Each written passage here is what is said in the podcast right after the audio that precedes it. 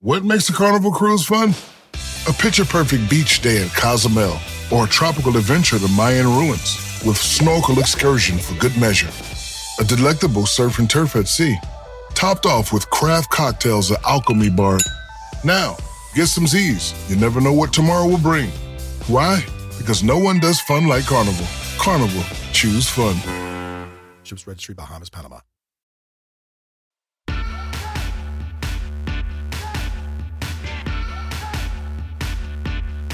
Hello and welcome to Hysteria. I'm Erin Ryan. And I'm Alyssa Mastromonaco. Alyssa, what's the longest travel day you've had? I think my longest travel day was probably when I tried to drive home from Chicago all in one day at the end of the Obama campaign. That was me, Shrum the cat. Uh, it, I don't know. It felt like three days long, but it's the one that sticks in my memory. Ooh, woof. I had one last Christmas. My husband and I made the decision to drive all the way from Los Angeles to Minneapolis and then to Pittsburgh and then back to Los Angeles. Um, and we had planned to take a kind of at a leisurely pace, but then a blizzard was moving into Los Angeles and we ended up, up having to do three days worth of driving in one day. So we were 15 hours behind the wheel trying to beat a blizzard. It was not ideal. Not ideal less than ideal. Alyssa, this is a really fun episode. We say this about every episode, but this one is especially fun. We talk to Minnesota Senator Tina Smith, who we've wanted to talk to for quite some time, and she is a delight. She's an absolute delight. Minnesota's on it, and we are so excited for you to hear our conversation with Senator Tina Smith. Then we bring in a super panel because it's more people than normal. Super panel to talk about the pratfalls of traveling, specifically over the holidays, but also, you know, other times of the year. So many pratfalls and some tips. Some tips and some petties and some pratfalls, but all in all, it's a really great holiday episode. So if you're stuck in an airport or if you're sitting in, you know, your childhood den while there's a football game on TV, sit back, relax, enjoy this episode. And welcome back. You're listening to Hysteria, the podcast where all hot dish are welcome. Our guest today is a senator from Minnesota. Before entering office, she was an executive at Planned Parenthood. Now she works on every progressive issue imaginable, from abortion rights and climate change to childcare and tribal sovereignty. Two other important facts she's hilarious on Twitter and she loves candy. Senator Tina Smith, welcome to Hysteria. Well, thank you. I'm really excited to be invited to join you all and looking forward to the conversation.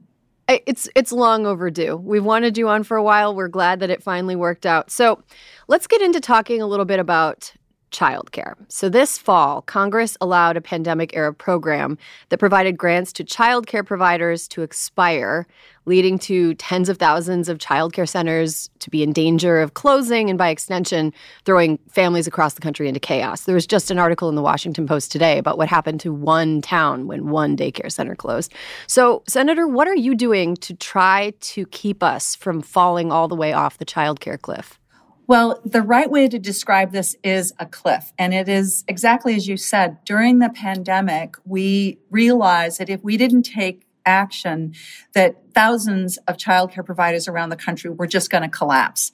And so we did. We said, let's put resources into those centers so that they can stay afloat and continue to provide care, even when there weren't a lot of kids in those centers because of the pandemic. It made a huge difference. But that dollars, all those dollars ran out as of September 30th of this year. And so, what are we going to do now? I've joined, um, am leading a group of senators that include Patty Murray and Tim Kaine and others to say, it is essential that we re up that assistance so that we can stabilize those centers. Let's talk for a minute about what that money does. What it does is it fills the gap between the revenue that those childcare centers bring in and how much it actually costs to provide quality care for our little babies. And that gap is like pretty significant. It's why being in the childcare business is not something that you do because you want to make a lot of money. It's something that you do because you know how necessary it is, how needed it is. Um, we don't have that done yet. It was great that President Biden said he wanted childcare funding included in his supplemental domestic uh, priorities. Uh, but honestly, we're struggling to get support for it in Congress, though I know that there's a lot of support for it in small towns and big cities and suburbs in my home state of Minnesota. So, Senator, you and other Democratic senators, as you just mentioned, are working to make families' lives easier. Why?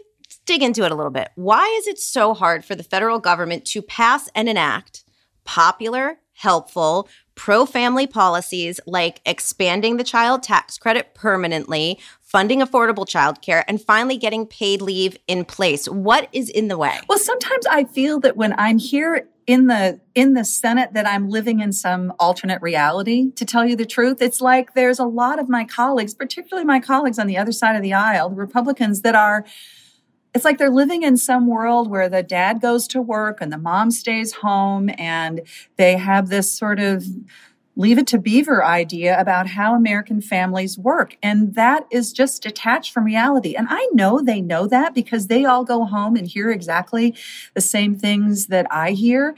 And so I, I always say these policies are just as you, know, childcare, paid family and medical leave, um, um, the child tax credit. These are bipartisan policies outside the walls of this building. It's just when you get inside, you lose that. So I think that's one piece of it. But there's another piece of it, which is also that you get this thinking in this building sometimes that it's like a false sense of scarcity. It's like, that would be great, but we can't afford it. And so, why is that? Well, it's because we gave some pretty big tax cuts to big companies and millionaires and billionaires back in 2017. And that means that, like, our expenses are going up and our revenues are not.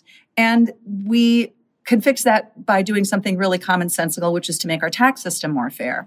So um, it's interesting, you know, isn't it? When I talk to my colleagues, Republican colleagues, um, you know, like, you know, like Katie Britt, for example, from Alabama, who's a mom. She's got teenage kids, and I know she um, she gets this, but like we have to find the political will um, across the board to get it done. Mm-hmm. Yeah, there's a lot of like never changed a diaper energy among male Republicans. yeah, that's I know it. I know. There's like there's just a lot of kind of very superficial understanding of these things, and um, and and then there's the other piece of it is like what's your priority uh, you know, people will say, I get that that's a priority, but it's not my top priority. And then you can't make headway. But, you know, here's the thing that I keep looking at, which is that we showed during the pandemic when we had the child tax credit, when we had uh, the support for childcare, what did we prove? We proved it works. We lowered child poverty by nearly 50%. And so there's not a question of whether these policies are a good idea or whether they work to get the results we want. Uh, we just have to find the will to make it permanent. Yeah. Um, Senator, can you tell us a little bit about the work you've done to expand students' access to mental health care? This is such an important thing to me. And, you know, I have, have been very open about my own experience with depression when I was in college. And then when, again, when I was a young mom, because I wanted to try to break down the stigma that exists amongst adults around talking about mental health care. It's like brain health, body health, it's all one thing. What I've discovered from my many, many conversations with young people, high school age students and college students, is that that stigma for them is not as intense. They're more open to really talk about what they need and what, what we need to do. Mm-hmm. And so with them in my hearts, I've done a lot of work to try to expand access to mental health care in schools, which is where young people are every single day. Uh, and if they can get at least walk through the door of getting help for anxiety or um, depression or finding a pathway to getting help for um, other kinds of mental health challenges, they're going to be so much better off. They're not going to experience so many of the barriers that would exist otherwise. Transportation barriers and how do you pay for it barriers. And my mom or dad are is at working and can't take me barriers. Uh, you can have a big impact. And there's some great examples of this working in schools that i've seen around minnesota. It's just so common sense. Um, there's more we need to do but that is a really important step. Before you were in politics, as Erin mentioned in the intro, you worked for Planned Parenthood. What lessons from your time there do you think Democrats should internalize as we move into a federal election year when abortion is sure to be front and center? Are your fellow Democrats seeing you and others who have worked in the reproductive advocacy space as resources going into 2024? Well, so um, I think the answer to that is yes. And what I learned from that experience, I was so blessed to have had the opportunity to work at Planned Parenthood. And what I learned from that is that for people who walk through the door of a Planned Parenthood clinic or any healthcare clinic, their reproductive health care is not a political issue, it's personal. It's, it's like the most basic of things. Do I get to decide for myself? I'm going to make decisions about what's best for me, and I don't need somebody else who doesn't have any idea what's happening in my life to try to tell me what to do. It's really pretty much that basic. And I saw people every single day walking through the doors of that clinic, women who had the capacity and the, um, the, the everything they needed to be able to make those decisions for themselves. And so I try to share that with people and get them out of the idea that like somehow they have to second guess or judge uh, or make decisions for somebody whose lives and stories they'll never know. Mm. Senator, what needs to happen in order for Democrats to hang on to the Senate next year? Well, when you first look at the map, you see 23 Democrats that, or Democratic held seats that are um, up. And that seems like a lot and it can be a little overwhelming. But what I always say is if you break it down and you look at these seats, senator by senator, you can see a path forward to Democrats not only holding the Senate, but also um, potentially adding seats. And so let me just give you an example of what that means. You take a senator like Jon Tester in Montana. And this is a state that um, Donald Trump won um, with a pretty significant margin um, in, um, in 2020. But here's Jon Tester, who is an independent guy, loved and respected by his state. He knows that state inside and out. He's got a bunch of really conservative Republicans trying to run against him, and he is doing everything he needs to do to be able to win. And you know, one of my favorite things about Jon Tester has said, which I think kind of gets at that um, ethic, is. Um, he said, I, he's running against a guy who's not a Montana and hasn't been there for that long. And he said, I've got farm implements who've been in Montana longer than my opponent. I love that, right? Because they're just cutting through the bowl and just laying it right out there.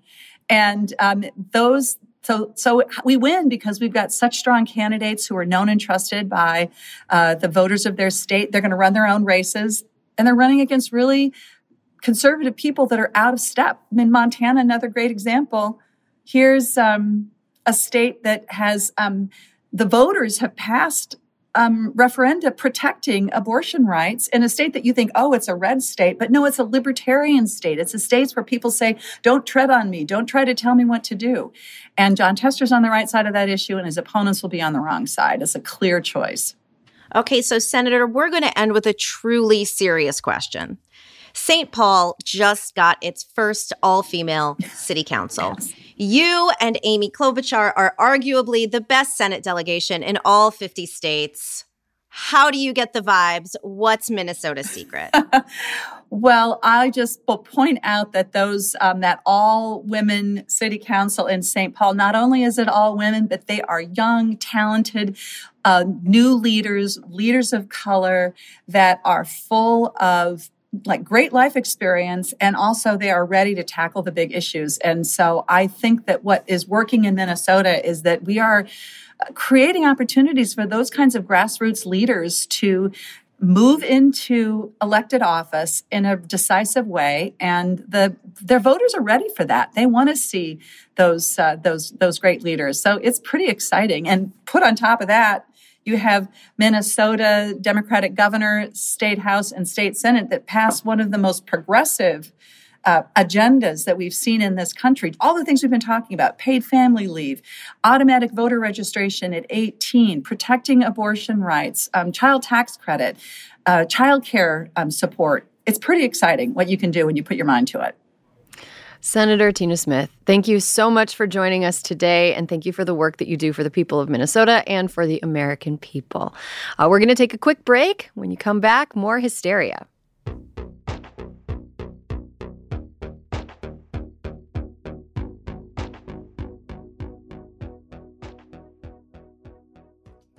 Hysteria is brought to you by Cariuma. Cariumas have long been our go to sneakers because they're really comfortable. They go with everything and they're made with consciously sourced materials. I love and wear my Cariuma sneakers all the time, including right now. And you know what? I'm going to wear mine? When I'm cooking on Thanksgiving, because they give me the little extra lift and support that I need to get me through the final phase of dishwashing that happens around seven o'clock at night.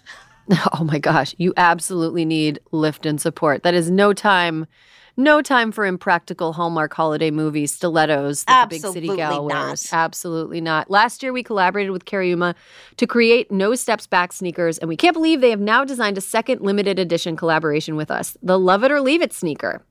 These shoes have a colorful design with lots of Easter eggs. I mean, not Taylor Swift level Easter eggs, we're not insane. Just fun stuff like Pundit on a surfboard. Plus, a portion of the proceeds from every pair sold is donated to VSA's Every Last Vote Fund. Our first Cariuma collab sold out super fast, so if you want a pair for yourself or the Love It fan in your life, make sure to snag one now. They make the perfect gift for the holiday season with free returns. Just head to crooked.com slash store. That's crooked.com slash store. What makes a carnival cruise fun? A picture perfect beach day at Cozumel or a tropical adventure to Mayan ruins with snorkel excursion for good measure. A delectable surf and turf at sea, topped off with craft cocktails at Alchemy Bar. Now, get some Z's. You never know what tomorrow will bring. Why? Because no one does fun like Carnival. Carnival, choose fun. Ships Registry, Bahamas, Panama. For over 130 years, McCormick has helped you make mom's lasagna to keep her secret recipe alive. Take over taco night. No matter how chaotic your day is, conquer the bake sale, even if you get to it last minute. And craft the perfect Sunday brunch when it's not even Sunday. Because with McCormick by your side, it's gonna be great.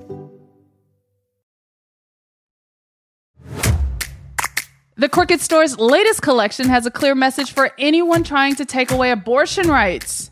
Don't. The No Trespassing collection features four different designs, each inspired by a different state where abortion is under attack.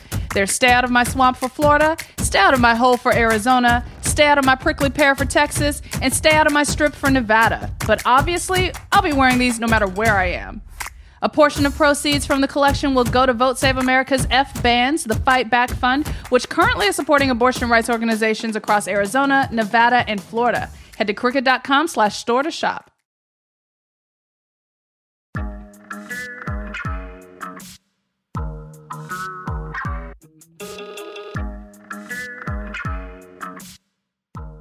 And welcome back. You're listening to Hysteria, the podcast for people who believe there should be a federal law against being barefoot on airplanes, like there's a law against smoking. Alyssa, thoughts? Why didn't you get this Gross. passed?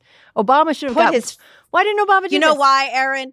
There, there are certain things you don't need. You act, you don't think you actually need laws to tell people to not do. Uh huh. Okay, It's like just when- put you put your socks on at least. It's like when you get an iron and it's like, don't wear clothes while you iron. And you're like, somebody ironed with clothes on. And that's why. Someone ironed with clothes on. Bes- And before now- Mitt Romney was doing it in that documentary about, do you guys remember that? I think of- it's my Roman Empire. I think about Mitt Romney ironing his clothes while he's wearing him, wearing them from that documentary about the 2012. But it's got to be thick wool. Yeah, is Yeah. that something about like the the garments he's wearing? I don't know, but he he was like, it was like weirdly the moment where I was like, I don't fully hate Mitt Romney. No, we were was like- so glad it came out after the election. Yeah. It made him so likable. I'm so I was like, oh, he's charming. oh, I would not mind sitting next to him on a long No. flight. I would he not would wear socks at He- least. He would 100% wear socks and he would ask you, if he was sitting in front of you, he would ask if it was okay to recline. Yes. Yeah, he's got bad policy ideas, and I disagree with a lot of what he thinks, but I think he would be a courteous person when you shared space with him. Yeah. And that is a low bar to clear. um, so, we're going to talk about travel today. Really excited about it. This is a special holiday week bonus episode. Uh, Thanksgiving week is a week where I think it's the busiest travel day of the year, the Wednesday before Thanksgiving. And it's hell, and yet people do it. It continues to be the most popular travel day of the year, mystifying to me. Um, but we're going to bring a panel together to share our horror stories, our tips, our tricks for traveling. At least it'll be cathartic if you're stuck in an airport while you're listening to this. Okay, so bringing in our panel. Our first panelist is a New York Times best-selling author. Her latest book, Immortality: A Love Story, is out now. Dana Schwartz, welcome to Hysteria. Thank you for having me. Every time you're here, I'm like, it's been too long. It's been too long. I miss you. I you. We are almost neighbors. I know. We're a neighborhood away. We but in Los Angeles, that's a city away. I know. I have to get in a car. I have to sit down. I have to put on a seatbelt. I have to drive. I, it's a lot. You and know? tra- this is a busy travel season. Asking you to do any more travel is is too much. I know. I feel like I'd be it'd be quicker on bike some days. Um, our next panelist is a comedian and the host of That's Messed Up, an SVU podcast, which will finish up its 2023 tour in Sacramento, New York, and Philly in December. Get your tickets. Kara Klenk, welcome to Hysteria. Hello, Erin. Thank you for having me back. So excited. we live close here. to each other, and I stop by whenever I want. I know. and I'm always like, I'm outside. Are you home?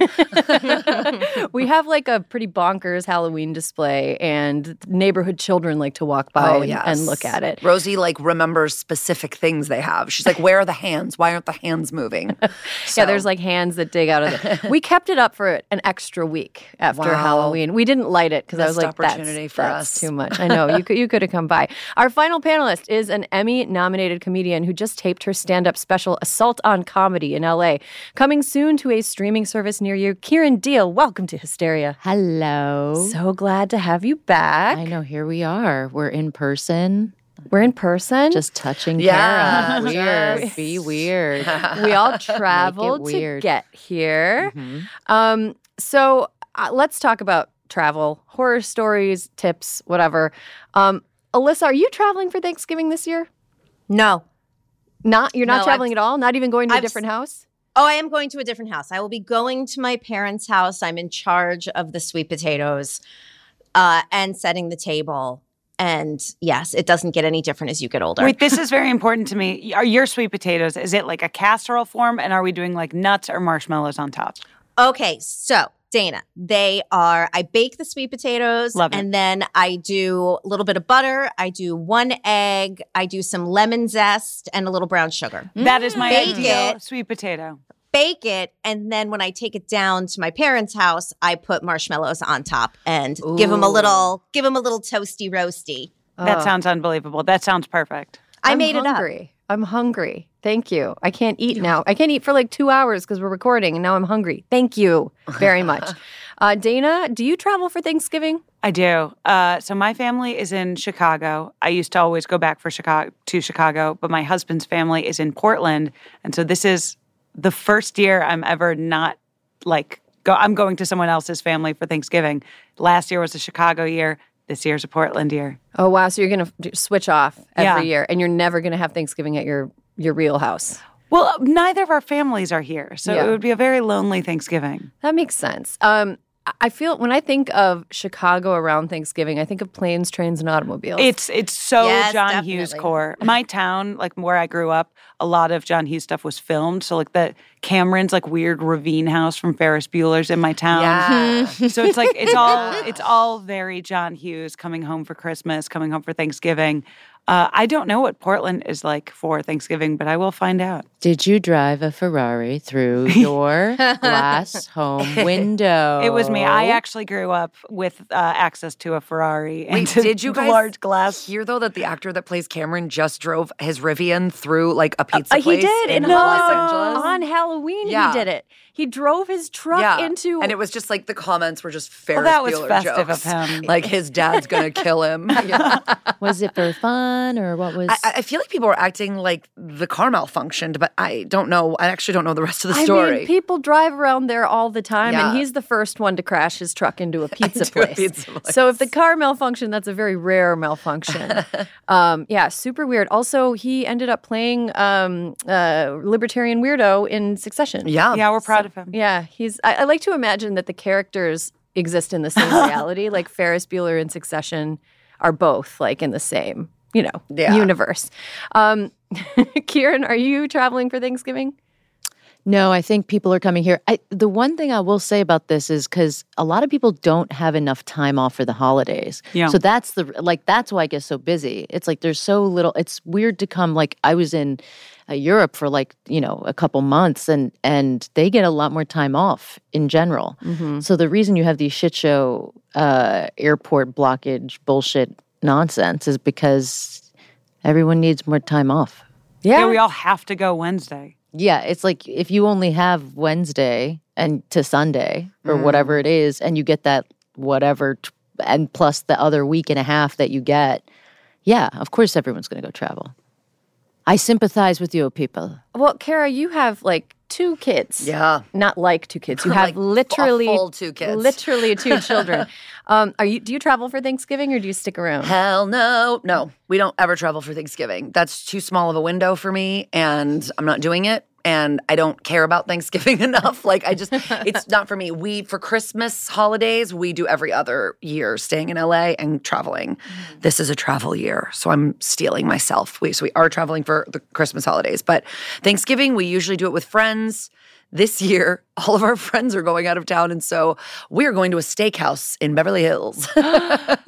We're just eating out. Fancy. I don't, I'm a vegetarian, so I'm not going to like make a turkey. But the sides, steakhouse and the sides. sides at steakhouses are mm. great. Like my kids will have the mac and cheese and some mashed potatoes or whatever. That's amazing. And yeah, my brother's coming into town because he's en route to Japan. So he's Okay. stopping for Thanksgiving. So I'll have like one family member and it'll be small and chill. But yeah, Thanksgiving, I'm I Yeah. cannot be moved to travel on Thanksgiving. I don't do it either. And that's because I am kind of a like jerk about being inconvenienced too much. Like I live halfway across the country. It is massively expensive for me to travel to like a small airport on a very busy weekend and I just like I refuse to be treated like an animal. Like airlines treat you like an animal and I'm not going to do it. The holiday is not worth it. I will come out for a random weekend in March and we'll have like a nice dinner then, but like I I feel like part of Thanksgiving is like buying into like a lie that you ha- you all have to travel now and you all have to spend all this money now and it like dri- like the lie making us travel and pressuring us to be somewhere like fuels our economy which I I kind of I kind of don't like um and then also Thanksgiving week where I grew up is uh deer season Yeah. Oh yeah. and um, it's gross. It's a real gross time. Uh, everything smells like blood. Ew. Uh, there are carcasses everywhere. Like if you're driving, if you drive into town, you stop at the gas station or you stop at I don't know the coffee shop, the bakery. Um, there's just trucks with like deer carcasses just laid out in the back. Erin, I gotta tell you, one of my worst travel experiences was returning up to Vermont after Thanksgiving in the early 90s when there was a crash of cars with deer carcasses going into the toll booth on I on uh, I eighty seven. Oh my god! And god! Erin, Specific. it was just deer. I remember it. It was so traumatizing. There was just deer carcass all over. You could, you literally couldn't get to the toll booth. Oh it was so fucking gross. Oh so yes, I feel you. Same. Same. Someone hit a, a deer. I'm from Connecticut, very heavy. I've hit three deer with my car. Um, someone hit a deer in front of my house, and my dad strung it up in our backyard. Oh, yeah, for that's a thing. days, and goes, "I'm gonna, I'm gonna dress this deer." I go, "You don't know how to do that." I mean, I didn't say that because I was like 13, so he like left it there until it like rotted, and I was, and just he like never got around to it. I was so gross. Um, where I, where I grew up, if you hit a deer and the and the deer isn't too damaged, like you can ca- you like call your neighbor, call someone who lives nearby, and you're like, "Look, I just hit this deer," and they'll come and like, Go grab it. yeah, they'll grab it. I gotta call this. Is this a travel talk or deer talk? Hey, that's what is going on. The deer thing is part of the reason I don't travel for Thanksgiving. If it, were, it was like a pleasant time to It is be gross. back, Yeah. I will say, in defense of Thanksgiving, I'm a Jewish person. My family doesn't do Christmas. Thanksgiving is our big Family. Family holiday, family yeah. holiday where it's like if I mean this is truly the first Thanksgiving I won't be with my family since COVID. Uh-huh. I mean with the exception of COVID, I have been with my family for Thanksgiving every year because that is our fall holiday. Uh huh. That makes sense. I mean, like Christmas is much bigger for us, Yeah. and so traveling a month before Christmas in a much less pleasant context is like so not worth. It like almost makes me mad that people would even expect me to do Yeah. it. I know I'm mad that the people who are going home for Christmas, I'm like, just wait. I need this one. Sure. Yeah, that makes Yeah. sense. It feels Out like of it the is an either or. It feels like an either or. And to be clear, I am a Jew who is who celebrates a cultural Christmas. yeah. I, I won't fly home for in December for all of the aforementioned reasons. It's too soon after Thanksgiving. Um, Alyssa, what's your? Do you have any like travel nightmares? Doesn't need to be holiday travel. Just what's your worst travel story? My worst travel memory for all the youth who listen before there was the internet. Um, we were taking a trip as a family and it was in the middle of winter. It was like February and like it had started snowing and there I mean, we were like, okay, it's snowing a little bit. We ended up driving from upstate New York down to Newark in a blizzard as we are all buckled into, I think it must have been the Ford Taurus station wagon back then. there was another car that turned the wrong way and was coming at us on the highway. Like it was in the wrong lane. It was so scary. And my, my sister and I are in the back seat and we're like, oh my God. My dad's like, everyone be silent. Everyone be silent. We ah. get to the airport. we get to the airport. As the airport closes, Oh. everything, it turns out to be this epic blizzard. Everyone is trapped. We see my friend on like local New York One or whatever it was with his parents and his surfboard because they were on their way to Hawaii, like with his surfboard, like dr- like dragging it across some shut down road. We have no idea what highway it was, but we're like, we think that's Sean. And I you think know we were in that the, the news person saw a kid with a surfboard and was like, get that shot. That guy. Hundred percent. It was perfect, and we knew it was him. And I think that we slept on the floor of the airport with some. I can't remember. I asked my sister. I can't remember who it was. Some famous actor. I think from One Life to Live.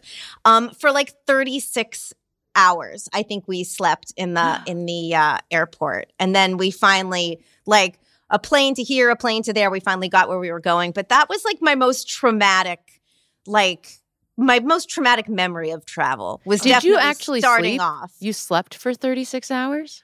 We, I mean, we we were like, you know, like think about it. There was no iPads. I think we had brought, you know, some Beverly Cleary books with us, and we just sat there and every, and you ate Pizza Hut, right? That's what the airport had back then. Love so you had like, Hut. And they had to ration because there was no food coming into the airport because of the snow. God.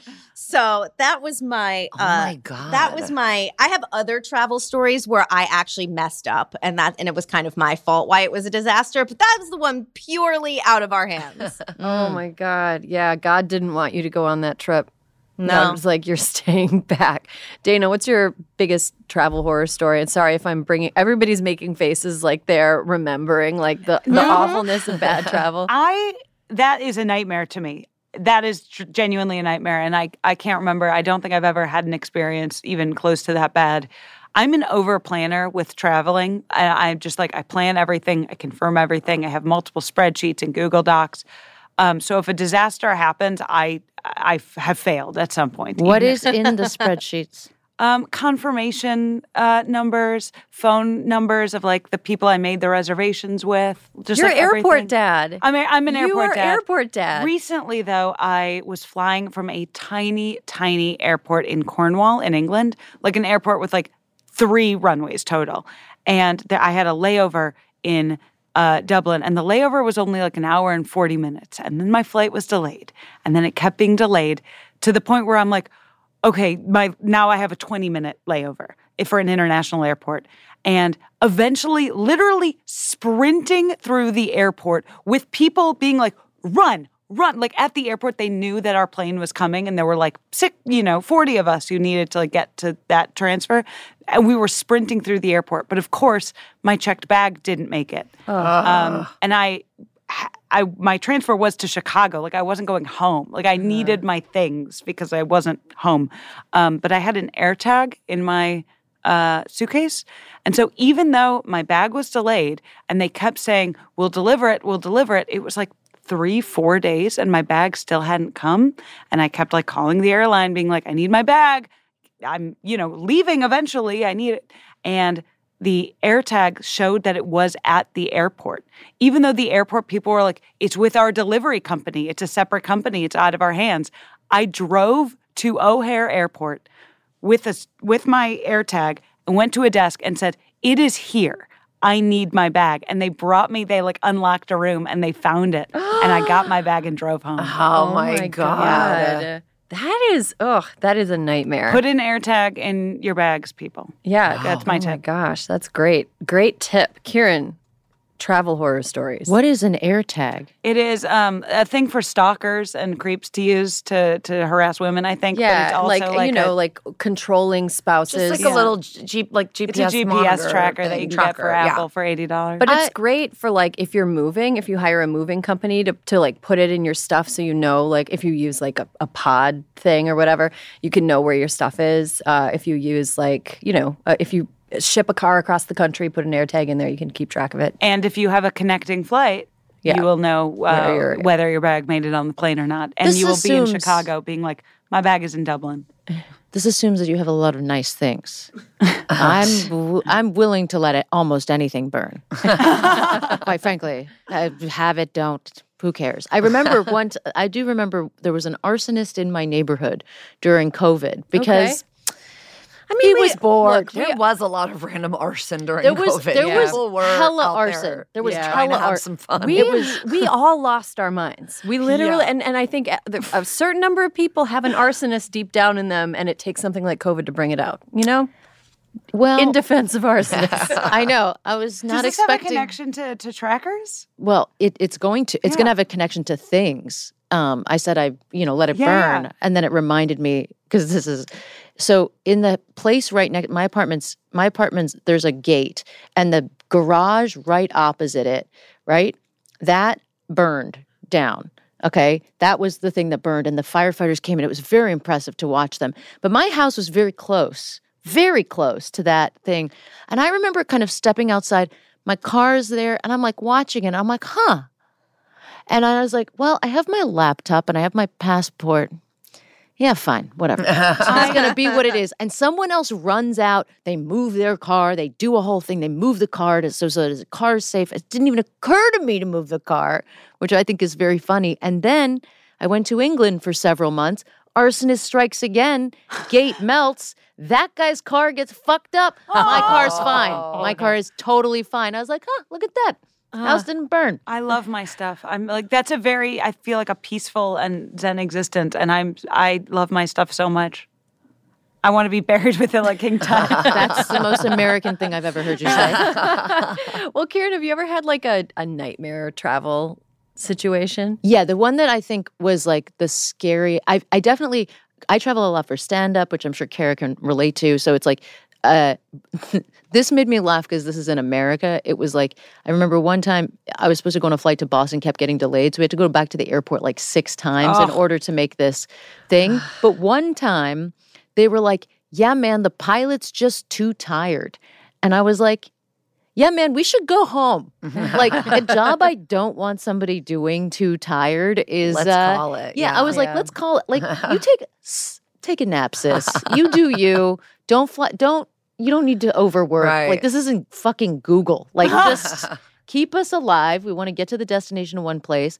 But the one that was the the the the scariest travel story was um I was in India and I was uh, I got a ticket where you can stop off at different places, and I had an aunt who said this to me, and she's like, I cannot. She's German, she and she's like, I cannot believe that this is the story you tell and remember about me. But, but before we were going travel, like I went backpacking in Europe with my cousin, and before we went, she goes, "Okay, girls, just remember." It was during college. She goes, "Just remember, if if things ever get too bad, you just take out a credit card."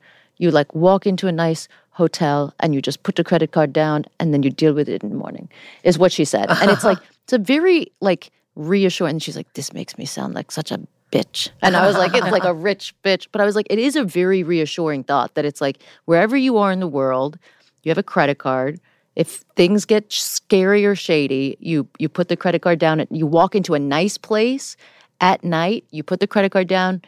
You figure it out when there's daylight, and you'll be okay. So I'm on a train track in India at midnight, where all of the all of the uh, hotels are closed. Oh, Every hotel is closed. It's a small town, and my ticket is for the wrong day to catch the layover in that city. Um, and I was freaking out because they don't let you on the train. I was like truly panicking because I was like, where am I going to sleep? Like where, like I can't stay on this. You know, there's no, it's and it's a ghost town kind of vibe because it's so small. Felt very unsafe. Very, you know. I, look, I love, I love Alyssa's face during this. She's like, "Tell me," um, and and then I remember, and then on this the the third class sleeper train because they have these like classes. There were these like three dudes sitting there, and they're like, "Hey man." This is in Hindi, but they were basically like, "Hey man, relax," and they gave me like this little glass of like hot almond milk, and they're like, "It's okay, you can sit with us. You can sit with us." And so it was like they all like scooted over and gave me like half their bench so that I could get uh so I could get to Delhi, and they were so nice. And I was like, "Oh, people, people help people sometimes. It's very sweet." Wow. oh wow. A travel nightmare turned into a travel dream. Was I wouldn't say it like, was a really dream. I wouldn't say it was a dream. Well, but a, A nice, story, an a nice, um, a nice, a nice, um, yeah, like a fairy tale of people being nice. yeah. a, a- a nice people fairy tale. Yeah, yeah. yeah. Uh, Kara, how about you? Oh gosh. Well, you know, you mentioned I have two kids. So truly any traveling for me now when they're not with me is a dream. Like I just I'll be going to the most bullshit little airport. I'll have three layovers. I'll be like, whatever. My kids aren't here. I can read a magazine. I can watch a movie. Like this is the best. But recently last Valentine's Day, my husband and I got booked to do a stand up show together, like a couples show in Aspen. And, you know, it was, we were like, okay, we got a babysitter for our kids overnight, which is difficult. And, you know, we don't have family here, so we have to pay for it. And when we get on the plane, we get this like, Captain that goes, I'm gonna be honest with you guys. I think we're going to Denver. I don't think we're gonna land in Aspen. Like, that's my job. I land in Aspen. It's not happening today. There's snow, not gonna happen. I was oh, like, cool. So I like quickly rent a car before we take off. We get, we do end up getting diverted to Denver. I have to white knuckle it th- through three and a half hours through the Rockies to get to Aspen. So we make the show. We're like 20 minutes late. We do the show. We go to sleep. We're like, great, we'll just get out of here in the morning. And then that night, people had said, you know, no planes came in today, so it might be hard for you to get out tomorrow. And I was ah. like, oh, whatever. We haven't heard anything from Delta, so we're probably fine. And we wake up in the morning, flight's canceled. We have to drive all the way back to Denver. Then when we get to Denver, delays, delays, delays. We're on the plane. They we keep getting messages while we're on the plane, and there's like one man. You know, there's always like one guy on every flight who's like, it's only happening to him, and he just keeps getting the flight text going. Fuck, like swearing and screaming. And I'm like, sir, like everyone on the plane is getting the same text that we're delayed. Finally, they go, um, I'm sorry, you guys all have to get off the plane. Now, at this point, the crew is overworked. Like they're over their time. And so we were like, what? So we have to sleep over at the Denver airport while construction is going on. So I just That sleep on a cursed bench. It's a cursed airport. Yeah. It's like supposedly run by the Illuminati and there's lizard people living under it or whatever. Yeah. But Plus like, that evil, cool. that evil Yeah. horse. And yeah, the horse. And so like What horse? There's like an there's, demon horse. there's like a stag kind of outside of the Denver airport. its- yeah. Google Denver airport curse after the show. Yeah. And you will have a whole day of joyful rabbit holing. Between this and the deer story, I'm like, I am with white people. My God. But we just had to sleep there while jackhammers went off for five hours. We got on the first flight out, but like we had to get someone to stay an extra night with our kids. Like it was the worst. Oh, You know? that's rough. Um, I've got a few real bad ones. Uh, I have just a kind of standard delay, delay, delay situation. I was in Puerto Rico. This was like many years, maybe nine or ten years ago. I was with an ex boyfriend. Um, he had just gotten a job writing for a late night show, and so like they have very specific times that they're off and very specific time like you don't get to take days off unless you're like literally in the hospital and but they do get like two week breaks every Yeah, yeah, yeah. you know on intervals and so when he was like on a break it was like that's when we can do something like go away. We don't have any other option. Anyway so we were in puerto rico and we were going to fly back to uh, to new york and there was a blizzard like all up and down the east coast. I think I was there at the same time. Were you in Puerto Rico? Yeah, was it New Year's? It was New Year's. Yes, I was in Puerto Rico in 2013. Yes, New so was I. And we had to stay two extra days. So did and we. Jared was like, my husband is like a swamp person, like so light, like so fair, like doesn't really like the sun. And he just was like, I gotta get out of here. Like Yeah. he couldn't stand being in Puerto Rico anymore. He was just in the room playing games on his phone. And I was like at the pool, like, okay, two extra days in Puerto Rico. Yeah, I know. I was kind of excited about it. We were on the west coast of Puerto Rico, um, and we had originally had a flight that flew to San Juan,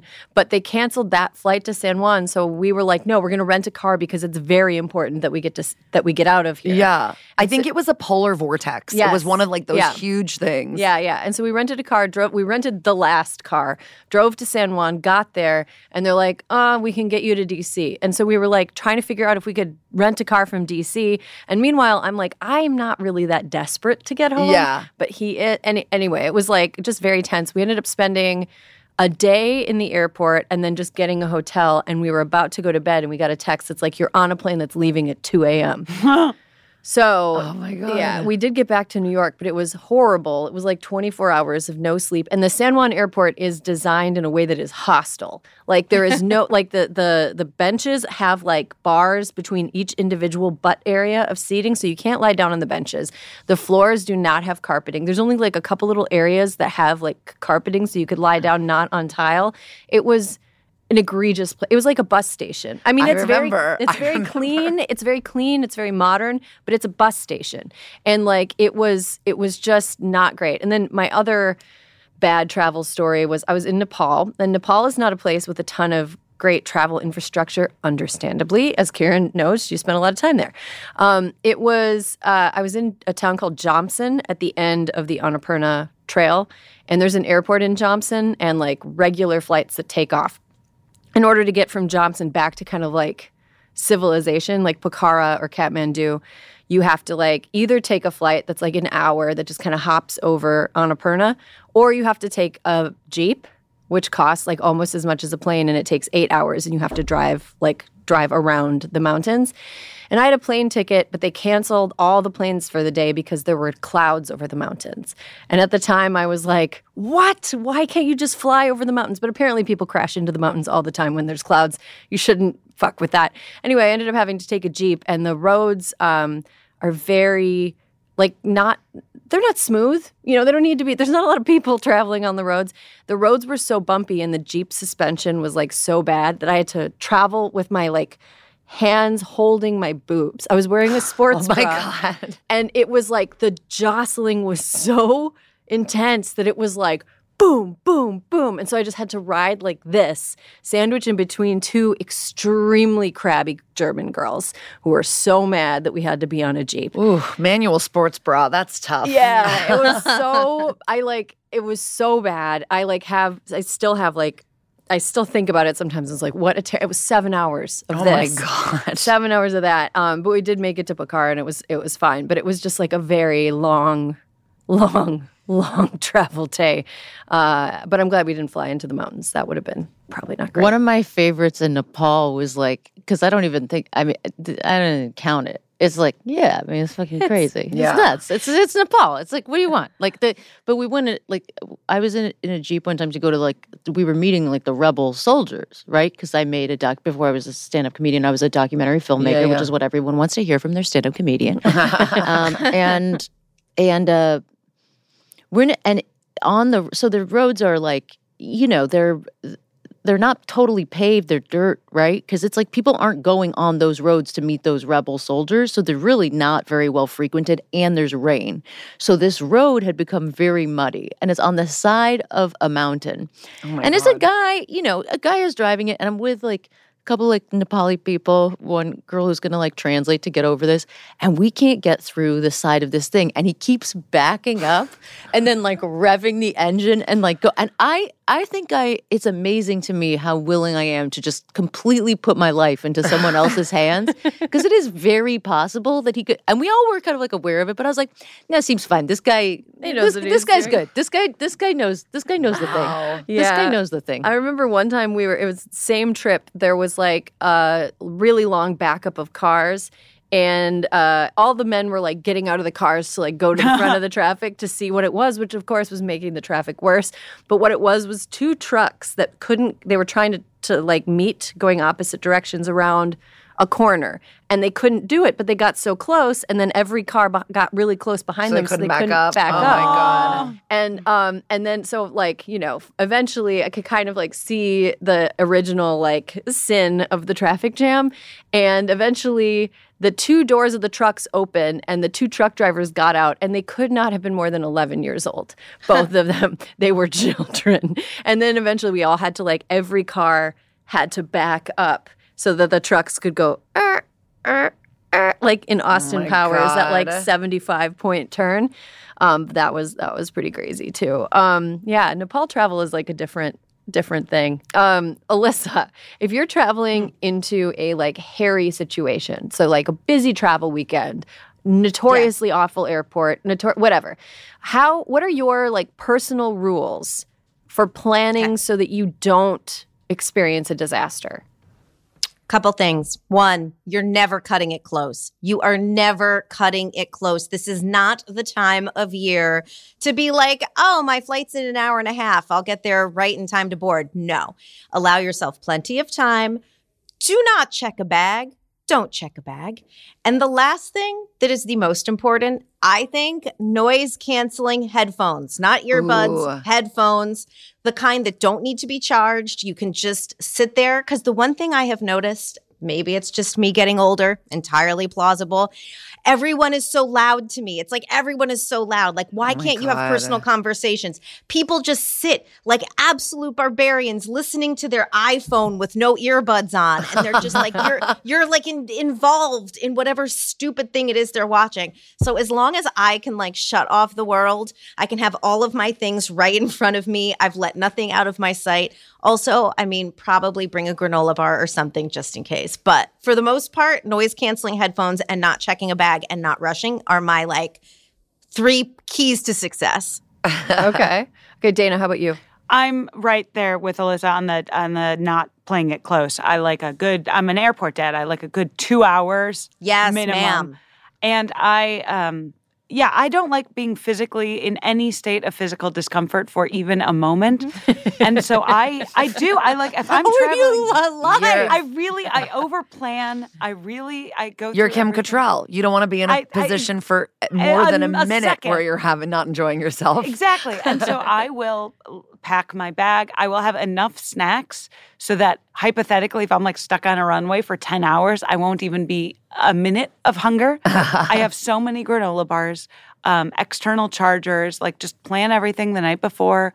I'm a very good packer. Do you enjoy the planning Yeah. though? Because Well- that's the Kim Cattrall's having a nice time, but all this planning sounds very No, I, bad. I do. No, the It planning makes, me feel good because I, feel do- in control. exactly. I, I, if I'm like, and also, uh, my pro tip is if you can afford it and you can, flying out of Burbank rather than LAX. oh my god! If they went anywhere I had to go, I would love it. It's the best. They go to Portland, Burbank. You like that is- land and you just get into your car immediately. you're there. You're home. It's like I'm amazing. home. It lets me off at my front door. Yeah, it's Yeah. so The good. the airplane actually drops yeah, you it off. at drops home. me off. It's Yeah. really nice. Well, that's in Minneapolis. There are two terminals, and if you land in Terminal Two, the smaller one, it is like Burbank sized. So like you can just. I was just there, but I was at the big one. Oh, the little the little one is a dream. It's like landing in Madison, Wisconsin, which is just like so, it's so small. You get you get there, you just it's like there's so many checkpoints and there's only like two people in line. You get there and it's just like so nice, but yeah, unfortunately, if you can't really control which terminal you land at in Minneapolis, it's it's really a heads or tails. Um, I like to treat an airport like a gym. I like to treat it like a workout. So I would say I you know, it's like I had an uncle who's traveled the world and it was so fun to to watch him travel because it's like getting dropped off. That's where he's getting his exercise. He's fucking running through the airport. He's doing it. He's missing flights. It doesn't matter. And this cunt can sleep anywhere. It is I actually think you just need to be able to sleep anywhere and like be ready for an adventure. Do you know what I mean? Go out. This Go out on the these streets. this is like idea. making Yeah. me have a stomach stomach ache. I know, and it's like when I'm, but when I'm listening to you, I'm like both of you. I'm just like cringing. Do you know what I mean? I'm like cringing in my like. le- You're like I have to control things, and I was like, you're gonna die. like, That's do you know to you're gonna die? Like it's still gonna yeah, happen but to you. honestly, like I avoid a lot of problems by really planning ahead. Layers. I don't. I love layers. I don't like to be cold. I Like don't once like you start traveling hot. with kids, There's you two of gotta them in my ears now, guys. I want you. You to got to know, bring extra clothes for you. You got to bring extra clothes for the kids because the kid's gonna barf all over themselves. They're gonna barf all over you. Like you, if my Maybe- planning ahead has saved me many I times. like. I'm like maybe I'm eating Starbucks. Maybe I'm eating CPK. Maybe I'm not eating. I don't care. It's gonna be fine. I can sleep anywhere. I can give you good tips on how to sleep anywhere. There's uh, earplugs that you can get from CVS that are like the jelly ones, like, Mm-hmm. and those work in any that like that works in any environment. A hoodie's great because you want something to kind of cover your head, Yeah. so that you feel like you're enveloped in some sort of a blanket, even if you're sitting up. And then you want to put uh, you an, a, like a little eye mask. It doesn't have to be an expensive one, and some sort of like a large sweatshirt or a coat that you can Okay. drape over yourself. so you're Kiran, the basically amount asleep. of child-free privilege I'm hearing I from know, you right I now. know. If only I could do that. There is you. Children do not leave you alone ever. No. that the second you have a kid, you are never ever left alone unless you're traveling without them. That's great traveling alone tips. But as Karen knows, or with other adults, or with any other adults, or if you're Oh, I traveling trust- for work. I, I don't know? trust other adults to be vigilant enough with uh, like the Juniper is is like a she is she isn't she is a writer's room of ideas for how to fuck shit up constantly co- coming out with pitches what if i pull this down what if i put my Yeah. hand in here and it's like nobody you basically need like two sets of eyes on her in order to Yes, stop I'm not her. giving tips for parent travel. I mean, I think I actually think it's a different category. Yeah. Yeah, altogether. truly. There's not like a. It's not the same. I'm talking about. it's like traveling it's, it's I'm talking about any human who's traveling for work, any human who's traveling with a partner, with like. Oh whoe- yeah, you know what I mean. We've like traveled with like a, a 55 pound dog in airports, and it was easier than traveling with a kid by car. Um, oh yeah, uh, Kara, what are your like personal rules? Your planner? How do you? Plan? Well, I'm with Alyssa. I tr- I do try to get there early. All that. I just think also TSA pre-check, like get TSA pre-check if you are traveling domestically in the United States, because I think uh, when it first happened, I was like, "What is this class warfare? Like certain people get to go on first? It's eighty dollars for five years. Like it's like twenty bucks a year, not even, and it's so worth it, even if you travel two times a year. And a lot Like- of credit cards reimburse it. Oh, amazing. Like, I just think getting, and at the holidays, TSA pre is probably like a, crapshoot anyway, but that's my tip. Like, I tell even my in laws come to visit us like once a year, and I'm like, get TSA pre check. I know it's like just because it's just not taking your shoes off, not taking out your computer, all that stuff is so helpful. Or clear. Clear is good Oh too. yeah, I have I, I, haven't given my eyeballs to clear yet, but I, I'm thinking about it. Um, but my other like tip is like when I'm traveling with kids, because I would love to not check a bag, but if I'm going away for two weeks with like a family of four, we have bags. I do curbside, and I always thought that was like when I was growing up, my mom always did. Um, they pump her gas for her. And I was like, then when I started driving, I was like, why are you doing this? Like, that seems so dumb. Just pump your own gas. So curbside felt like that to me, like like basically having someone pump your own gas. But now I'm like, you got to do it. You just get off at the airport, unload everything onto a person, and then you're free. And you just have like your kids in the stroller and their little backpacks. Yeah. Yeah, you got to do that. Um, my rules are direct flights only. Oh, yeah. direct flights only over busy times of the year, and that does complicate things for me because my in-laws are from Pittsburgh, and there are no, direct, flights to Pittsburgh. We're in my relatives are um Morgantown, and we have to go to Pittsburgh. Okay, so th- that brings up an important point. Pittsburgh is in Appalachia. Yeah. It is literally in Appalachia. But if you tell someone from Pittsburgh that, they get very mad at you. but it is. It is geographically and Yins get real mad when we tell you you're in Appalachia. and and like it, it- look at a map of the apple. It is in Appalachia, and I was telling my husband that I was going to be stressed out by traveling to Pittsburgh with a child over the holidays. Plus, we don't know who's going to take care of our pets because we're going to a place that does not have direct flights Yeah. to it. And the only direct flight from Pittsburgh to LA is on Spirit. yeah, and I will not do that. That's even worse. So it's like, Absolutely not. and I think it co- it's like a thousand dollars. I mean, it's like an insane flight that it's like, who's taking this? I think that they put it up not. and then they cancel it because I don't think anyone buys. yeah, the tickets. it's it's just not it's not very it- it is just not conducive to a peaceful time. It is not a nice way to start. So anyway, what we're going to do this year, um, because we can't get because there's no direct flights to Pittsburgh, is my husband and daughter are going to go to Pittsburgh. And spend Christmas there. I'm going to stay home and take care of our elderly pets, both of whom are have varying degrees Oh, of no. like end of life illnesses. Um, no, they're fi- they'll they're, they'll live. It's just like a maintenance. We can't like travel with Yeah. this dog that's got Can't like, board them. yeah, exactly. My cat, when I boarded her the last time, she tried to die. She got so mad at me, she tried to die. So direct flights only. Hell yeah. I know. Cat has That- You guys have the same attitude, Kiran. My cat and you. Hell yeah. Seriously. They're like, I don't care about any of my shit. My litter box, let it burn. Yeah, let it like trying to Let die. burn. I was like, my favorite part of this podcast is looking over at Dana while we listen to you guys talk about Appalachian, and we're like, huh, and having kids. interesting, and we're like, huh. Yeah, that seems hard. Phrase, I have to say, the phrase "child-free privilege."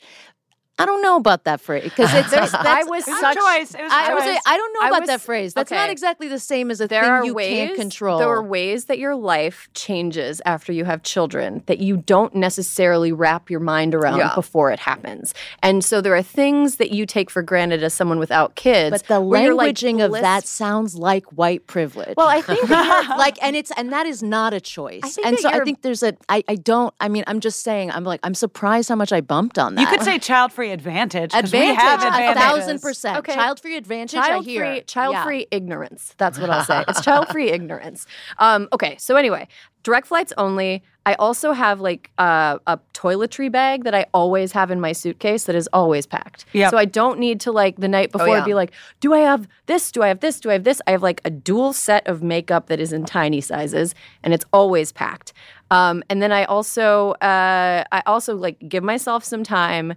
and uh, try to figure out before I land where I need to catch the Uber so that I can get out of the plane and immediately. So I'm not like looking for signs or whatever. I'm like, tr- I try to be like the first. I would try to win the plane race. I like try to win the race. I, I book it once I get out of the plane. Um, and so those are my those are my like main travel hacks, I think. And then if you're traveling by car, we've done a ton of road trips. Um, no more than two eight hour days in a row. Like if you're going to drive eight hours, you can drive eight hours the next day, but then you got to have a four hour or Yeah. less day. If you're driving more than eight hours, if you're driving like 10 hours, the next day you got to have a rest day. Like, Yeah. and then, yeah, if you're driving four hours, you can do four hours a day for like four days in a row, and that's fine. But yeah, you have to like really space out the long drives. So I will Oh. say, I travel. I travel uh, in chaos. I live in chaos, and I treat the whole thing like an adventure, and like I'm in it for the exercise and the aerobic activity. But I think I'm the only person on this panel who hasn't written a book. Uh, I haven't written. I and haven't that written a book. and that takes a lot of planning. I mean, this is this, uh, at least two of these bitches have written a lot of books, and then two of them have a bunch of kids, and that takes a lot of, a lot of planning activities. it and is- I don't have a book. It is not a great thing to always be worried about every possible contingency and to protect against it. But I do not like physical discomfort. And so it is a, a mantle I'm willing to take on to protect myself. For anyone who travels by train, specifically Amtrak, in many of the bigger stations, there's something called Red Cap service. They are lovely people who have red caps and they will help you with your bags. But the truth is, you don't have to have a lot of bags. You can just go up and say, I would like Red Cap, and someone will come help you with your tiny bag, but you get to go board the train first. Ooh. Oh, Oh. And so A all you have to do is pay a tip. You I, How, and mu- I how tip much is generously? the tip? Just, yeah. I usually give 20 bucks. I mean, that's they're doing me a solid. And, and they take you down, but then you can get the exact seat that you want. You can get a window. Like for me, I don't like the sun. It, depending on the time of day, I don't want the sun shining in my face. For This is the why you need that however many hood. hours. well, exactly. but I'm just saying, red cap for especially people with kids. A lot of people don't know it exists. It is super, super yeah. helpful. I love train travel. by I the way. do too. Can we talk about I'm how obsessed with trains. I am too? It is an egregious that we don't I have more trains. Taking trains in Europe and like taking the channel from England to France is like you just walk on and you're on a train and then you're in Paris. Yeah. It's like the best thing in the world. Yeah, I remember when I lived on the East Coast, it was like my favorite way to travel. Like, why wouldn't you take Yeah. the Acela? It t- it costs about the same as a, a plane ticket from New York to DC, but the experience is so much more pleasant. It's in so much more Providence. pleasant. I went to school in Providence, and the minute that I could afford, I used to when I needed to go to New York, take like the bus, and the minute that I could afford to take the train, I was like, I'm I an international businesswoman. that I, I would like, I bought like a new J. Crew jacket. I like felt very, Yeah. it was the, the height of sophistication. Alyssa, I love the Vermonter. The Vermonter, The train Vermonter that is goes- a wonderful, it's so wonderful great. train. Except you know the, problem is now there are we need some infrastructure investment in our country because I'm supposed I was supposed to take the train down to the city tonight, uh, and it's canceled. And I was like, okay, well I'll book for tomorrow morning, and it's still canceled because there's apparently some building over the tracks that's going to fall down or something. I'm Oh like, my okay, God. well, this is. This is inconvenient. This is inconvenient, but otherwise highly convenient. it just I just feel like we I, I don't know. It seems like ridiculous to me that we haven't been like, hey, guess what? Uh, climate change making flight flying a lot more like erratically available. You know, like Yeah. if we're gonna have like a lot more intense blizzards, intense hurricane seasons, intense storms, weird weather, we can't just like oh, and in Phoenix sometimes it's so hot planes can't take off. Like we need to maybe plan for some resiliency around like Totally. long distance travel, and we're sort of just not.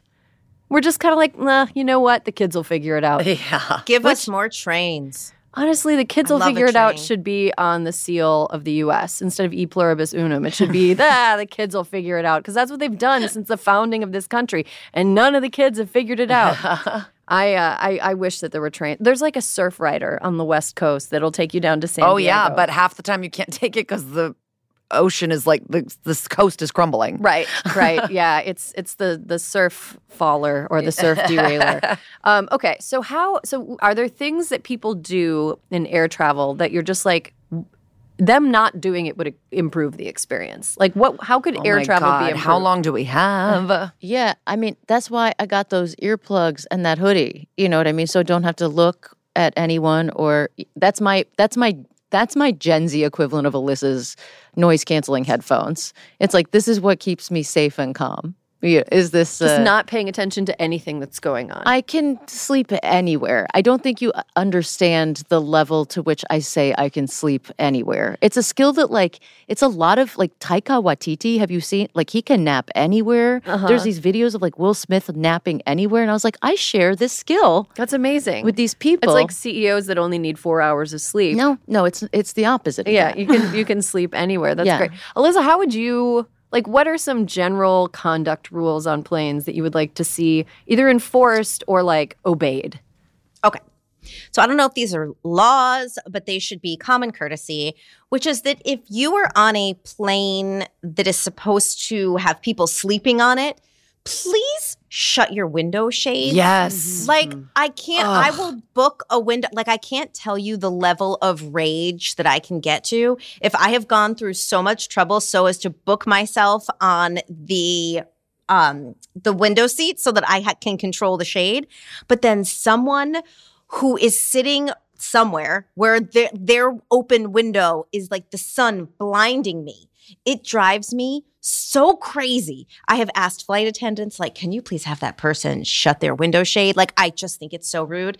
It is the thing that drives me crazy. That and bringing food that stinks on the plane. oh Those my God. that just, that smell's going to be there for a long time. Just get turkey. You don't need tuna. There's nothing I hate more than a person just staring out their window at the wonderment of like the miracle of flight. like I'm just like, shut that shade. Shut the shade. You get, well, you get the it. We're in the clouds. It's gorgeous. Shut the fucking shade. Can I say my least favorite thing is after a flight lands, when people stand up before the door is even opened, uh-huh. you're like, why are we crowding these aisles Yes. with these low ceilings? We're in the back. One, the door has to open. Then first class will file out. Then people will gradually come. Give it a minute. We don't need Yeah. to feel like cattle right now. I just a friend of mine said this to me once.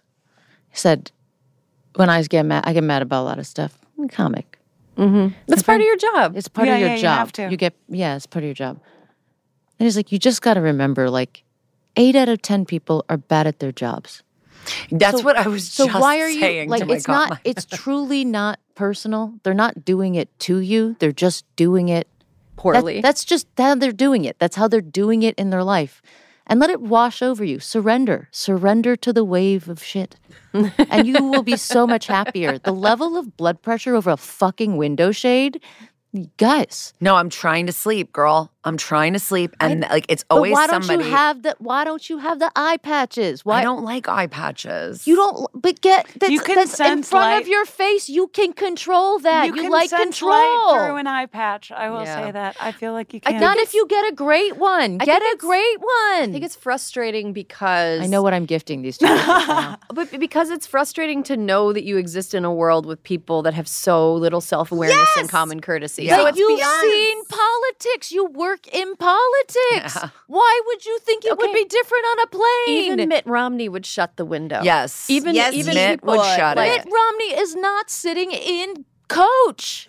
No, he's not. Maybe he is. Mitt Romney is in Okay, a but jet like- on a not. sleeper plane. That's why he doesn't. I act, think- that's why he. There's never a time when it's like, can I recline? Okay, but like he's a- a fucking billionaire. adjacent to like what Dana said, my number one thing is when someone bu- from the rows behind tries to go first. Like it is a file out process. This row goes, then this row goes, then this row goes. You don't get to go first because you're standing up and your little bag is ready to go. Like I hate that.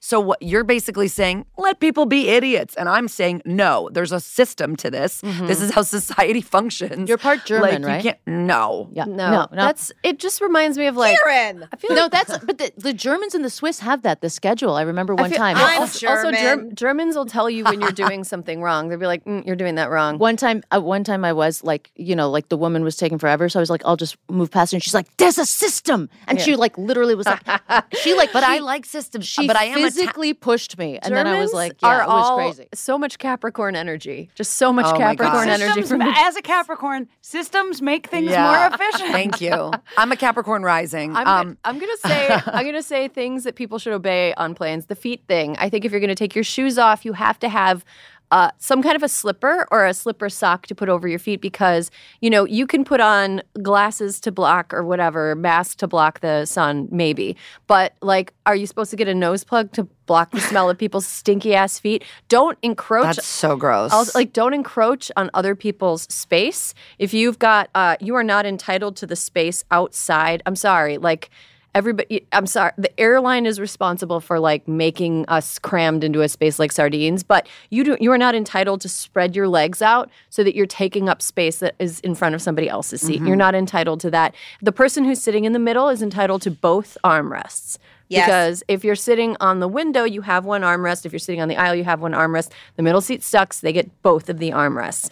Um, I think don't fuck around with your tray table too much, especially if you're on a sleeping flight. Decide if it's going to be up or it's going to be down because that bothers the That's a little person in front of you. That br- bothers the person in front of you. Just be thoughtful. Be intentional. Like, okay, I'm going to eat now. I'm going to take it down, but don't like fuck around with it. You know? One of my I think favorite. just try to be respectful. Realize that this is hard for everyone. Yeah. Yeah. Just be like, be aware that you are in a contained space with hundreds of people. Yeah, I mean, and it's it's if you're expecting an individual experience that caters to your every whim, then I guess make enough money to fly private or you know deal with some of the pratfalls of, of flying with a bunch of people. Okay, we're gonna take a quick break. When we come back, we've got a special holiday edition of I Feel Petty slash Sanity Corner.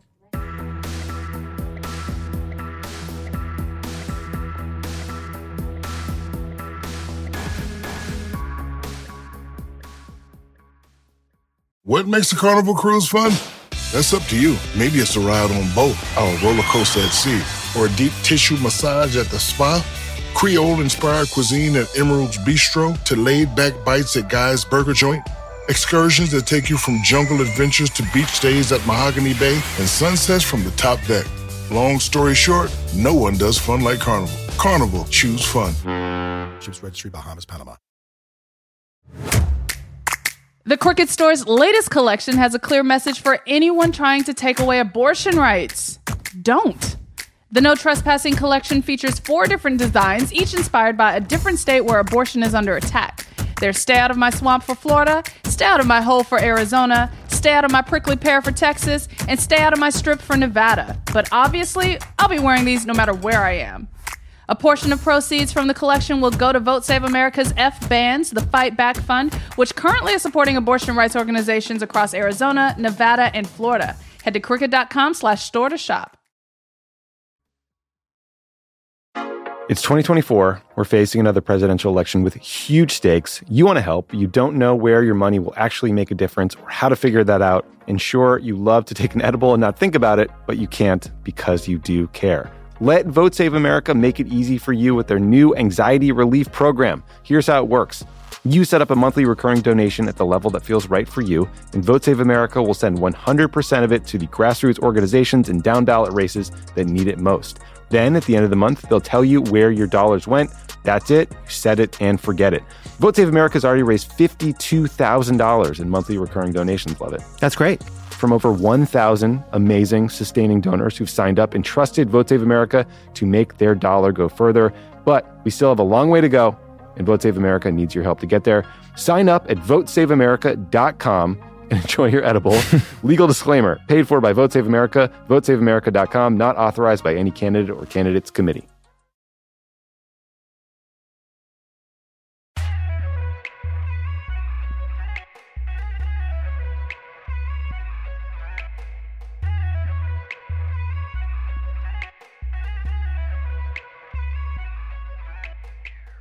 And welcome back. You're listening to Hysteria, the podcast for people who consider themselves a little bit of amateur secretaries of transportation, if you will. All right, before we get to Sanity Corner slash I Feel Petty, some announcements for the class. Everyone loves a Black Friday sale, but charging through a mall parking lot with a stomach full of pie just doesn't hit like it used to. Shop the Crooked Store's Black Friday deals from the comfort of your couch. The Crooked Store's biggest sale of the year is here, and everything is 20% off. It's the perfect time to grab that merch you've had your eye on and stock up on gifts for the Crooked fans on your list. Bestsellers like the Leave Trans Kids Alone, You Absolute Freaks tees, stocking stuffers like socks and stickers, they're all 20% off. Plus, look out for the surprise flash sales all week long. Head to crooked.com slash store to shop and make sure you're signed up for the email list to find out the moment each flash sale starts. Rather than riding the polar coaster or watching the dumpster fire that is the 2024 Republican primary, Join the Vote Save America community for everything you need to have the impact you want during this presidential election cycle. from volunteer opportunities to making sure you're registered to vote. At Vote Save America, being an engaged citizen doesn't start next year. It starts now. Head to votesaveamerica.com slash no off years to find out how you can get involved today. All right, before we leave you on this uh, holiday weekend, hopefully most of you have time off. If you don't have time off, I hope people are treating you nicely. Uh, we're going to get into a sanity corner slash I feel petty. Dana, you were making eye contact with me last. Oh, was I? That's great. I'll have you kick us off. Are you a sanity corner or petty this week? I'm a sanity corner, and I'm going to lean into just being like a basic white bitch and say that I am fully charmed by all the shenanigans that Taylor Swift is doing with Travis Oh Kelce. my God. I am del- I'm just delighted by it that when she changed the lyrics to the did, I don't know if you're aware of Oh, this. I am aware. Some What'd she TikTok do? made me learn it. Yes, TikTok. That's the job of TikTok. The song is the lyric is Karma is a the cat guy sitting on in the my lap. street Yeah. coming straight. Uh, Karma, Karma is the guy on the screen coming straight home to me. And in Buenos Aires last night, Travis Kelce was there, and Taylor saying, "Karma is that guy on the Chiefs coming straight home to me." Oh, wow. And he, he made like a cute little face. And look, I don't even like like the whole like football player. I liked when she was with like tubercular British actors. um, but I was I was Oh freaking charmed. I was charmed. no, I sort of like her being with like a man man because it's everybody cute. feels like she could have snapped ever, all the last ones like a twig. Um, I did see the clip of her rushing into his arms at, maybe after that same It's show. sweet. It's Yeah. sweet. I can't help it. I like it. I just have to. You and everyone else. My co-host of my podcast has always been like Taylor, whatever. No, she's fully a Swifty, invested. The relationship has brought her in. Um, I am as a catastrophizer, just like, what if something goes wrong? What's gonna happen? Like, there's gonna be a great American divorce between like people who are taking her side and people who are like, whatever, let him play football. He's a football player. It's uh, yeah. So I'm there's a part of me that's like, oh, this is lovely. What if it all goes away? um, all right. If they get married, it will be our royal wedding, though. Yeah, it's the closest we'll have. shit. Yeah. I mean, seriously, I think they already eclipse Harry and Meghan. Yeah, like much to their chagrin. um, Kiran, sanity corner or are you feeling petty? I would say sanity corner. We've had a lot of petty on the with the airline talk, guys. Um, live comedy. Go see live comedy. It's so much fun. That's so much fun. You get to have a like a you get to be in a community of people and everybody's laughing and there's enough space so you don't need to know each other and you don't have to be on an airplane. You don't have to worry about the shades. there's no shades. Imagine if there were shades at comedy There's shows. no shades. Everyone has a drink. They feel good. It's happy. Everyone comes and laugh. And it's very specifically, I will say, American crowd specifically. It is. I don't know if you find this, but I did find this after coming back from England. I was like, in in uh, in America, you realize I was like, people come to con- and they're like, we're gonna have fun. Mm-hmm. It's like in They're rooting for you. they're rooting for you. In England, people go to shows and they're like, I hope this isn't shit. well, those well, that still happens in the U.S. I find at hipster shows. At hipster shows, they're like, "Go ahead, But make that's me still, laugh." But that's still that's such a narrow. yeah, that's but narrow. I'm doing a lot of the hipster Yeah. shows, um, so I'm trying. But yes, I, I, I for the most part, I agree. Um, yeah, that's I, I was I was like watch. I was feeling I've been feeling like very sick lately, but I uh, just run down, and I think it might be the seasonal And whatever. our children are constantly pumping germs into our mouths, Just- oh, basically. oh, she coughs directly into my mouth. It's like anywhere else, like literally anywhere else. You got 360 degrees, and you're choosing my mouth. Anyway, well, I keep going cover, and then I cover it, and then I'm like, now I have germs on my hand. Um, I, I I was watching some stand up the other night because I was just like wiped out, and I realized when I was laughing, I was like taking deep breaths because you're like, and it just Oh. physiologically makes you feel better to watch something and like laugh at it because you're breathing more. and Who were you like- watching? I was watching uh, Patton, an old. Oh, Patton. okay. yeah, Yeah, an old he's great. Patton. Um, but really wanted to hear Kara Klenk. Wanted to hear that. um, I mean, I will watch Kara Klenk. Absolutely. It was kidding. Just, it was just I don't have a like, Netflix it just- special. it felt so cathartic. It was just like, oh, I mean, I can't like. It's kind of hard for me to get out of the house and go to a comedy Yeah. show, but like watching a nice stand-up set, it was just like, this is great. Yeah. Like, A health benefit. A health benefit. Um, Alyssa, Sanity Corner or I Feel Petty? Sanity corner, you guys. Heating pads. Ooh. So, guys, I have rediscovered heating pads. Um, I can't sleep that well, and now I go to bed and I just put it on setting number three, and I put it on my belly, and I drift into the most restful slumber. It's an old school heating pad. It's not one of these fancy ones that they try to sell you on Instagram. This is some shit I bought at CVS. It was ten dollars, and it is saving my life. Ooh. Glorious. Love that. A Love heating that. pad. Love a heating pad. It feels luxurious. Like if you're ever driving a car, you rent a car that has like heated seats, or if you have a Oh car my with God, seats, the height of just like, luxury, heated oh seats in my cars." Goodness, this is lovely. Have My ever- buns are toasty. Have you ever been to a hotel or somewhere with like heated bathroom floors? Yes. yes. Oh my God. People are out here living that way? Yeah. People. Oh my live that God. way. Is this heating pad? Is it? It's not a hot water bottle. It's is it? You plug it in? It's electrical, right? It's plugged It's into the water. It's electrical. wall. It's electrical. It's plugged into the wall. Yeah. It is. It is, and it and it has a timer for three hours, so it goes off so you don't uh, bake yourself. Ah, so it's safe. night. Okay. Yeah. Nice. Yeah, yeah. I'm going to say the most narrow thing in the world, and that will relate to nobody, and say I've been scared of electric heating pads ever since I was a child who read a young adult novel about a boy who used an electric heating pad and it turned him invisible. That's what you're scared of happening. I thought you were about to go into Well, like a dark story about No, like, like immolating in the night. No, it's like Alyssa, Alyssa is pixelated now. Yeah. She's almost gone. I, it's one of those books where I'm like, I don't think it was a popular book. I think I just like found it at like the bottom of like a library oh bin. Oh my god! But I read it and it stuck with me. I mean, I'll say if you're afraid of being immolated or turned invisible by a heating pad, a hot water bottle on a chilly night, like put real hot water in it and like just stick it at the end of your bed where your toes would normally be cold. lovely. Feet are always cold. That is a luxurious. It's it's lovely. This is why back to airports, I don't understand why anyone's taking their shoes off on a plane. My feet are frozen on a Yeah. plane at all times. Oh, yeah. So I don't really get why airing. I don't know. I just don't get it. I, even traveling in an open toed like Birkenstock, I don't get it. Oh yeah, Oh, that's a surreal. nightmare. it's That's so absolute it's so cold. I'm freezing. Um, all right, I'm gonna do a petty just because I'm cantankerous today. Um, so you know, I I'm on a corner of TikTok, social media, whatever. Every social media platform thinks I like this because I do like this. I'm interested in this, but like holiday crafts. so I'm getting a lot of stuff about holiday crafts.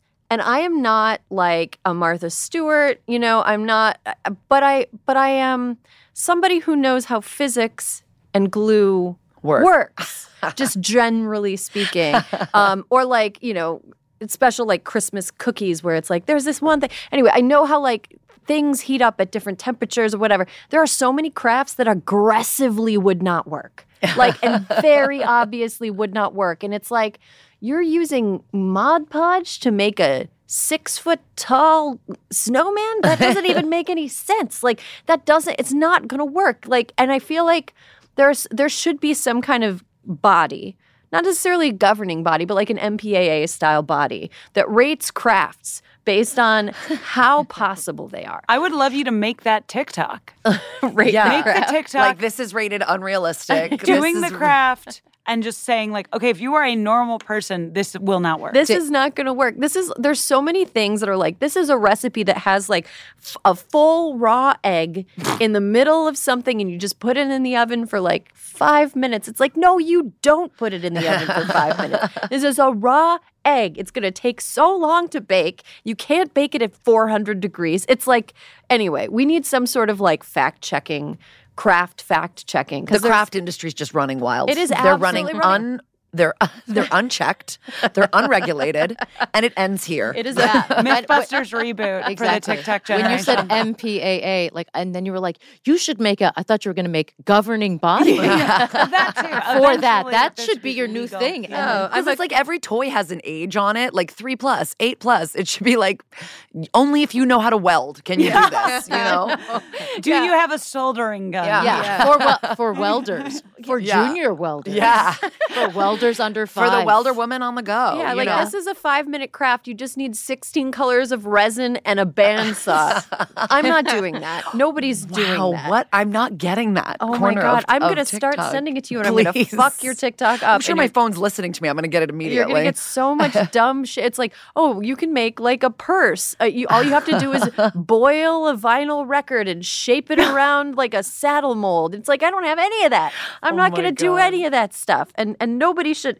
They're filling us with false hopes and false dreams. And Christmas is a time of hope and uh, happiness and I not and trees. and and trees. Love trees. And not not frustration and impossibility and like, you know, look, things are possible, but breaking the laws of physics is not possible. So I just need we need to figure out the crafts. All right, Kara. Well, I guess I'll follow you and do petty. Um, I I guess I'm just very annoyed by child's advertising right now. Like Amazon sent us a catalog for the holidays We got that my too. kids got a hold of, and they were on page four before all the slots of their list were taken up. Like they wanted every single thing in it. I watch Paramount Plus with them, which I don't I don't pay for the one without ads. It's the only one, and it's like just kids watching their little cartoon for 10 minutes and there's five commercials for like Batman toys. My kids are just like, "Can we have that? Can I have that?" That- That's how my son talks. He's just like, "Can I have that Batman thing?" And I'm like, "No." Like they're just constantly asking for every single thing. And I think I got spoiled because Netflix, who like I don't have the ads, and now that it's the holiday time, the child consumerism is making me crazy. Oh my god, it's so bad. On Miss Rachel, we don't pay for like no ads on YouTube. Yeah, but YouTube Miss Premium. Rachel, there are so many like did you know about this cat cartoon that's on Disney Plus that has multiple uh, things you can buy for it and my daughter hates it when the commercials come on. She goes, "Uh-oh. Uh-oh." Yeah, yeah, yeah. Uh oh. Uh oh is hilarious. That's my petty is uh oh. I don't want any of these. I don't want any of these ads for kids. It just feel like I thought we stopped it. I thought we stopped advertising to kids, but I guess that was just cigarettes. We should not the other harmful things, just cigarettes. You know, Raffi, the children's musician. Yeah. Yeah. I think a lot of us probably grew up listening to him during like circle time in preschool. He um, passed up being like a very, very rich man because he won't let his songs be used against advertising for kids. Wow. Yeah. So like, I, there are still some people in like children's entertainment that have some principles. He's There's- coming to LA. When? Raffi is like coming to LA. I think I saw someone post about it in my mom group. Yeah. Oh my God. We'll look it didn't up. see it because he's not doing fucking ads. Not doing ads. Maybe if It's he word of mouth, not baby. advertising. Just among the Raffi heads. I will 100% go to that show. Um, all right, that's all the time we have for this week's episode of Hysteria. So fun to have this supersized holiday fun time panel with Dana, uh, Kiran, our bucket of cold water, Kara, and Alyssa, my ride or die this week and every week. And be sure to check out our show notes for Senator Smith's favorite Thanksgiving dish. Listeners, if you want to get in touch, hysteria at crooked.com. We will be back with a fresh episode next week.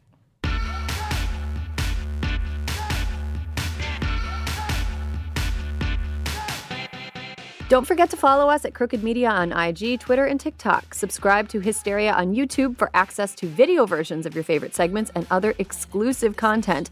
And if you're as opinionated as we are, consider dropping us a nice review. Hysteria is a Crooked Media production. Caroline Reston is our senior producer. Our executive producer is me, Erin Ryan.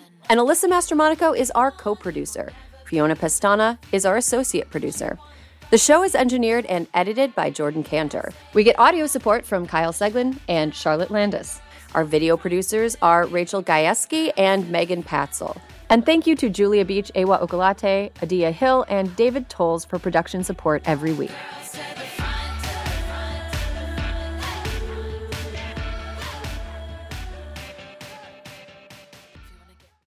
Introducing Celebration Key, your key to paradise.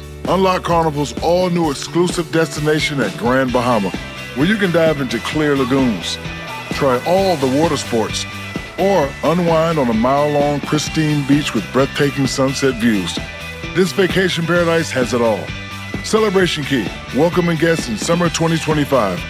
Carnival, choose fun. Copyright 2024 Carnival Corporation. All rights reserved. Ships registry: The Bahamas and Panama.